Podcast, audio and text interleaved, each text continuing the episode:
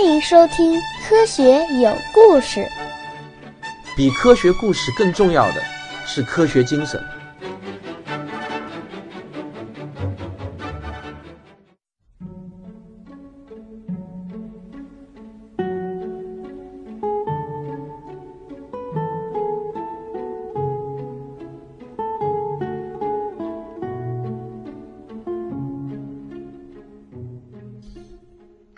各位听众朋友们，大家好！好几天没给大家念《时间的形状》了，今天我在广州继续给大家念《时间的形状》第三章“光的速度”。经过了漫长的前面两章的阅读，我们终于要开始真正进入到相对论的世界了。如果说相对论是隐藏在山谷中的桃花源的话，那么正是光引导着懵懂的人类拨开草丛，沿着蜿蜒的小溪进入一个幽暗的洞穴。穿出洞穴后，一切豁然开朗，桃花源就在眼前。那么说相对论呢，就必须要谈谈人类对光的传播速度的探索历程。我希望各位能耐着性子，压着对相对论到底是什么的强烈好奇，和我一起回顾一下人类和自然界中最普通但也是最神秘的光的故事。注意，这绝对不是废话，光是我们这本书最重要的主角之一。在人类漫长的历史中，大家曾一度认为光线的传播是不需要任何时间的，也就是说，光的传播速度是无限大。这非常符合我们的常识。你在漆黑的房间里面划亮一根火柴，火柴的亮光发出的那一刹那，整个房间就被照亮了。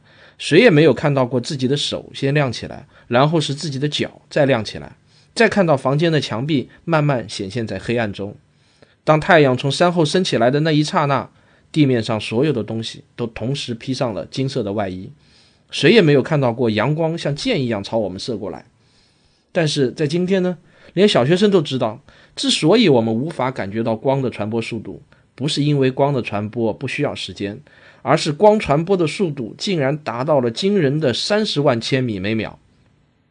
这是一个多么快的速度呢？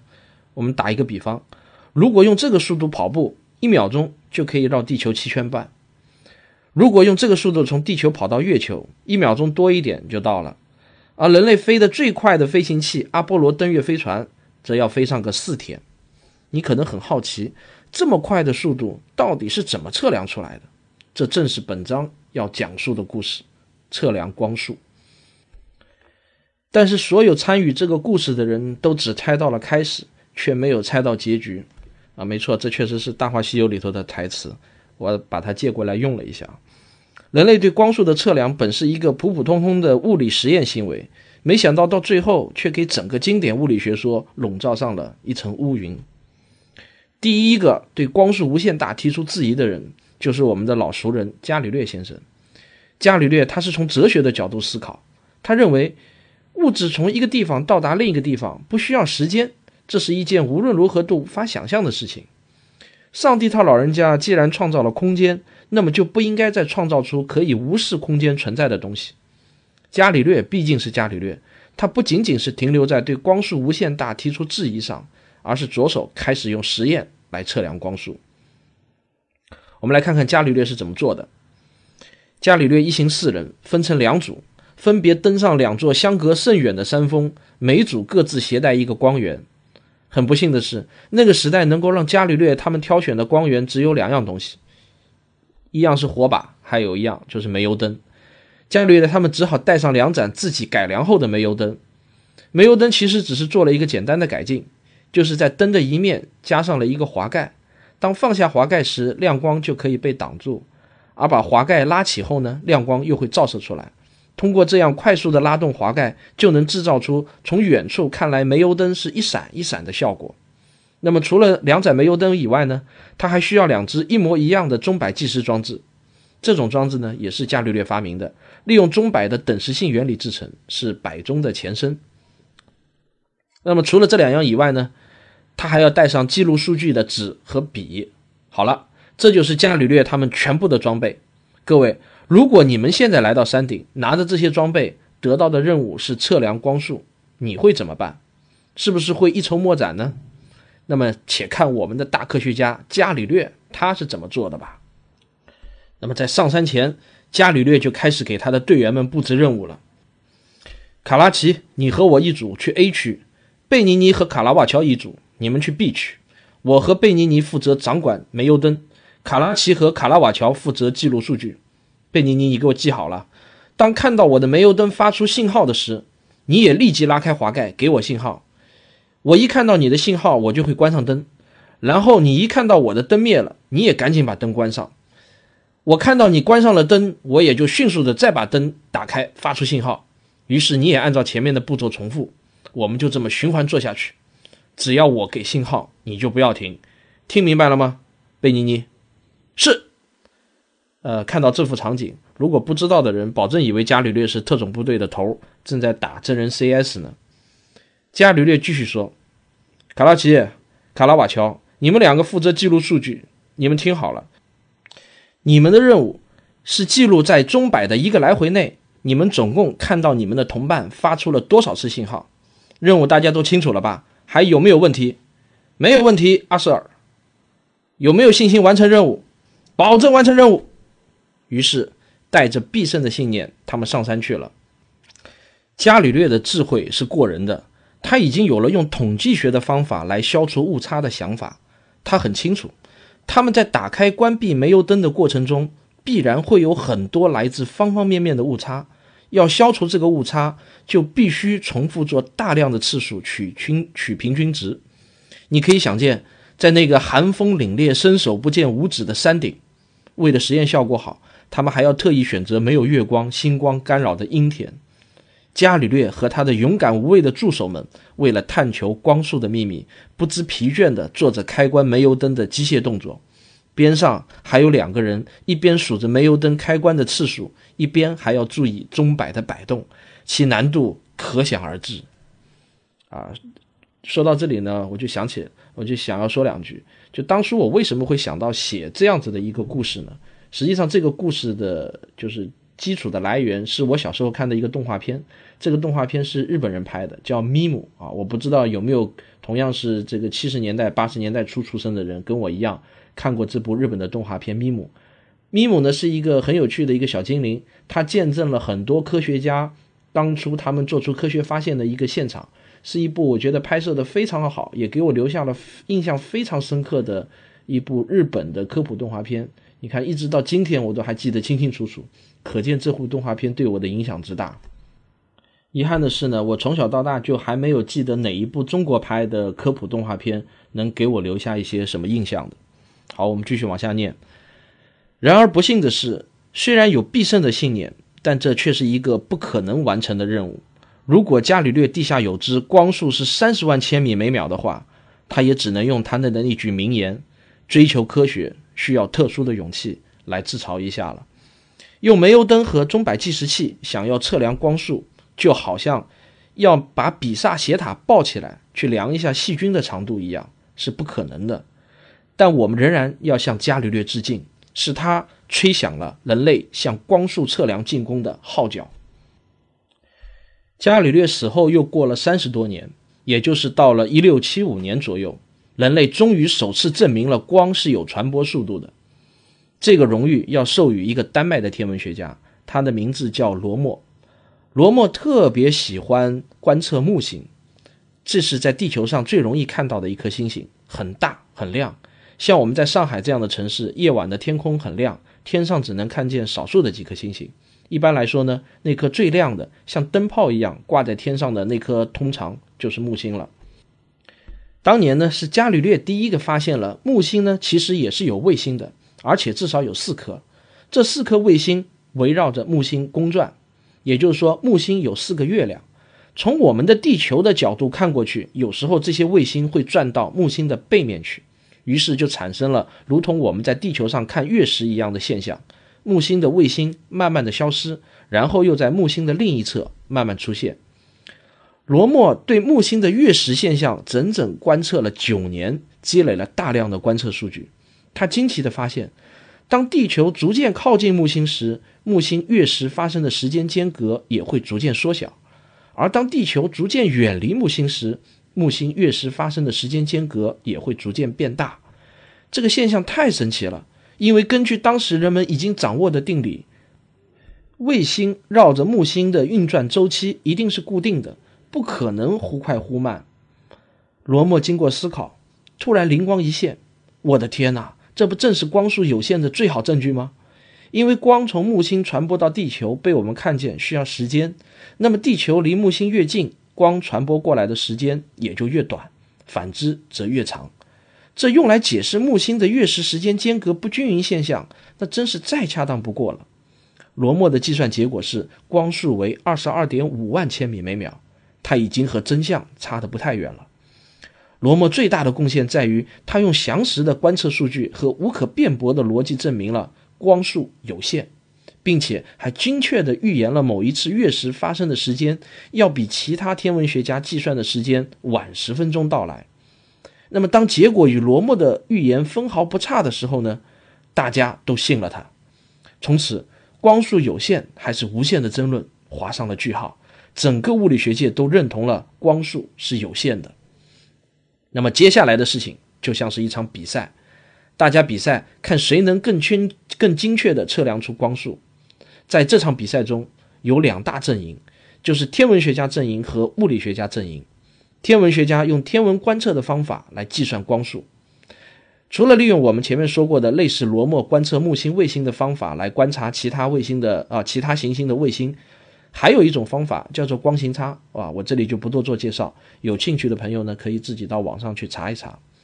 而物理学家试图在实验室中精确地测量出光速，刚开始天文学家一直跑在前面，毕竟光的速度太快了，在天文的大尺度范围内显然更容易观测到。因为光速有限而产生的各种天文现象，但对实验物理学家来说呢，要想让实验的精度提高到足以测量光速，那简直是比登天还难。不过，普通大众总还是更愿意相信实验室中的数据，因为天文观测离我们太遥远，人们迫切的希望能从实验室中真正测量出光速来。毕竟，看得见、摸得着的实验设备还是更让人觉得温暖一点。可是要想提高实验精度，那可是谈何容易。因此，一直到罗默证明光速有限后，又过去了一百七十多年，直到一八四九年，法国物理学家菲索想出了一个绝妙的主意来测量光速。这个点子实在是太棒了。下面我们来看看菲索的旋转齿轮法是如何测定光速的。凡是见过这套实验设备的人，无不拍案叫绝。大家在我的书上呢，可以看到菲索旋转齿轮法的这个原理图。这两张图呢，也是科学史评话的吴金平老师帮我画的。呃，从这两张从这张图上呢，你可以看到这个飞索旋转齿轮法测量光速的原理图。但是因为是念书的关系，我没有办法把这个图给念出来。不过呢，念到这里呢，我又想起那个咪姆的日本动画片，在那本动画片里头，他用动画的方式详细讲解了这个飞索齿轮法，特别值得一看。可是呢，这部动画片我曾经在网上搜过，搜了很久都没有搜到，也不知道为什么这部那么好的动画片就这样子消失在茫茫的这个时间长河中了。如果有哪位听众能够收到咪姆的这个动画片的话，请你一定要告诉我，我是非常想让我的女儿再看一遍。啊，对了，忘记告诉你咪姆两个字怎么写了，咪就是口字旁一个米，木呢就是口字旁一个母，那个咪姆当然是一这个谐音了。好，我们继续往下念。那么，一束光穿过齿轮的一个齿缝，射到一面镜子上，然后光会被反射回来。我们在这个镀了银的半透镜，什么叫半透镜啊？这种镜子有种特殊的性质，就是有一半的光会被反射掉，一半的光会被透射过去。这种现象呢，其实一点都不稀奇的。你在家里对着窗户朝外看，如果明暗合适，你既能看到自己的影像，又能看到外面的景物，这就是光的半透射现象。那么躲在那面镜子后面观察，你想一下，如果齿轮是不转的，那么被反射回来的光原路返回，仍然通过那个齿缝被我们看到。此时你开始转动齿轮，在刚开始转速比较慢的时候，因为光速实在是太快，光仍然会通过这个齿缝回来。但是当齿轮越转越快，越转越快，到达一个特定的速度的时，光返回的时候，这个齿缝刚好转过去，于是光就被挡住了。我们就看不到那束光了。当齿轮的转速继续加快，快到一定程度时，光返回的时候，恰好又穿过了下一个齿缝，于是我们又能看见那束光了。这样的话，我们只要知道齿轮的转速、齿数，还有我们的眼睛距离镜子的距离，就能计算出光速了。注意，这个实验最伟大之处就是不再需要一个计时器了。之前所有的实验室测量都失败的根本原因就在于找不到有足够精度的计时器。但是你们也别以为飞索很轻松，事实上，因为光速实在是太快了，飞索只能不断的加大光源到镜子的距离，这样。就对光源的强度提出了更高的要求，还要不断的提高齿轮的齿数。如果齿数太少呢，精度也会不够。就这样，在飞索不懈的努力下，终于当齿数上升到七百二十齿，光源距离镜子的距离长达了八千米之遥，转速达到每秒十二点六七转的时候，飞索欢呼一声，他首次看到了光源被挡住而消失了。当转速被提高一倍以后呢，他又再次看到了光源，飞索终于胜利了。他计算出了光的速度是三十一点五万千米每秒，和光速的真相已经是咫尺之遥了。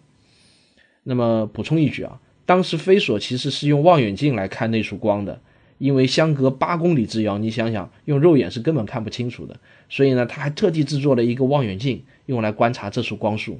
反正为了做这个实验，着实是费了好大一番功夫，可不是想到就能做出来的。光速测量的比赛还在继续，各种各样的新方法被发明了出来，实验精度一步步的提高，我们就不再继续深究下去了。我只想通过前面的讲述，让你明白，人类在对光速测量之路上是如何艰难跋涉的。光速也绝不是某人的凭空想象。而是几代人的不断努力才发现的大自然的奥秘，但本章关于光速的故事才刚刚开始，好戏即将上演。科学有故事，下一期接着为您讲。我是卓老板，我是吴京平，我是汪杰，我们是科学声音。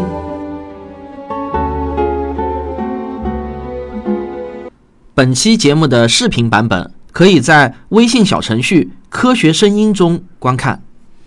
各位，按照惯例啊，最后总归还是要给大家再啰嗦两句。呃，就跟我一开始说的一样，这期节目呢，我是在广州给大家录的，在广州中华广场这边的一间小宾馆，我给大家录制这期节目。实际上呢，我的口腔溃疡呢还没有完全好，说话呢还是挺吃力的。但是由于这两天这个粉丝增长的速度非常快。而且有很多的听众留言，好像迫不及待的希望我快点更新，那么我也就这个尽可能的满足大家的需要，啊，尽一切努力，尽量再做一期节目，啊，当然目前的状态不是最好，所以录出来的节目呢，可能不是最理想，也请大家海涵。不管怎么样，在这里呢，我一定要先感谢一下这几天给我打赏的几个朋友，就是给《时间的形状》这个专辑打赏的朋友，他们是杨希、涂峰。疫苗与科学啊，特别要感谢一下疫苗与科学，因为他几乎是给我的每一期节目都要打赏十块钱，这个简直是让我有我都不好意思了。我给他发私信说：“我说你别再打赏了，这样子我怎么好意思？”结果呢，他还是坚持每一期都给我打赏十块钱，啊，这样子下去，就算是这个街头卖艺的都会觉得不好意思了。还有这个 Rocky 飞远的树叶、张小咬、橘子、概率疯子什么的啊。概率疯子公叔大棒爆言，这个人的名字实在是太长了啊！嗯，我就不往下念了，因为给我打赏的朋友确实是越来越多，我实在是念不完，所以没有念到名字的朋友呢，也请你海涵一下。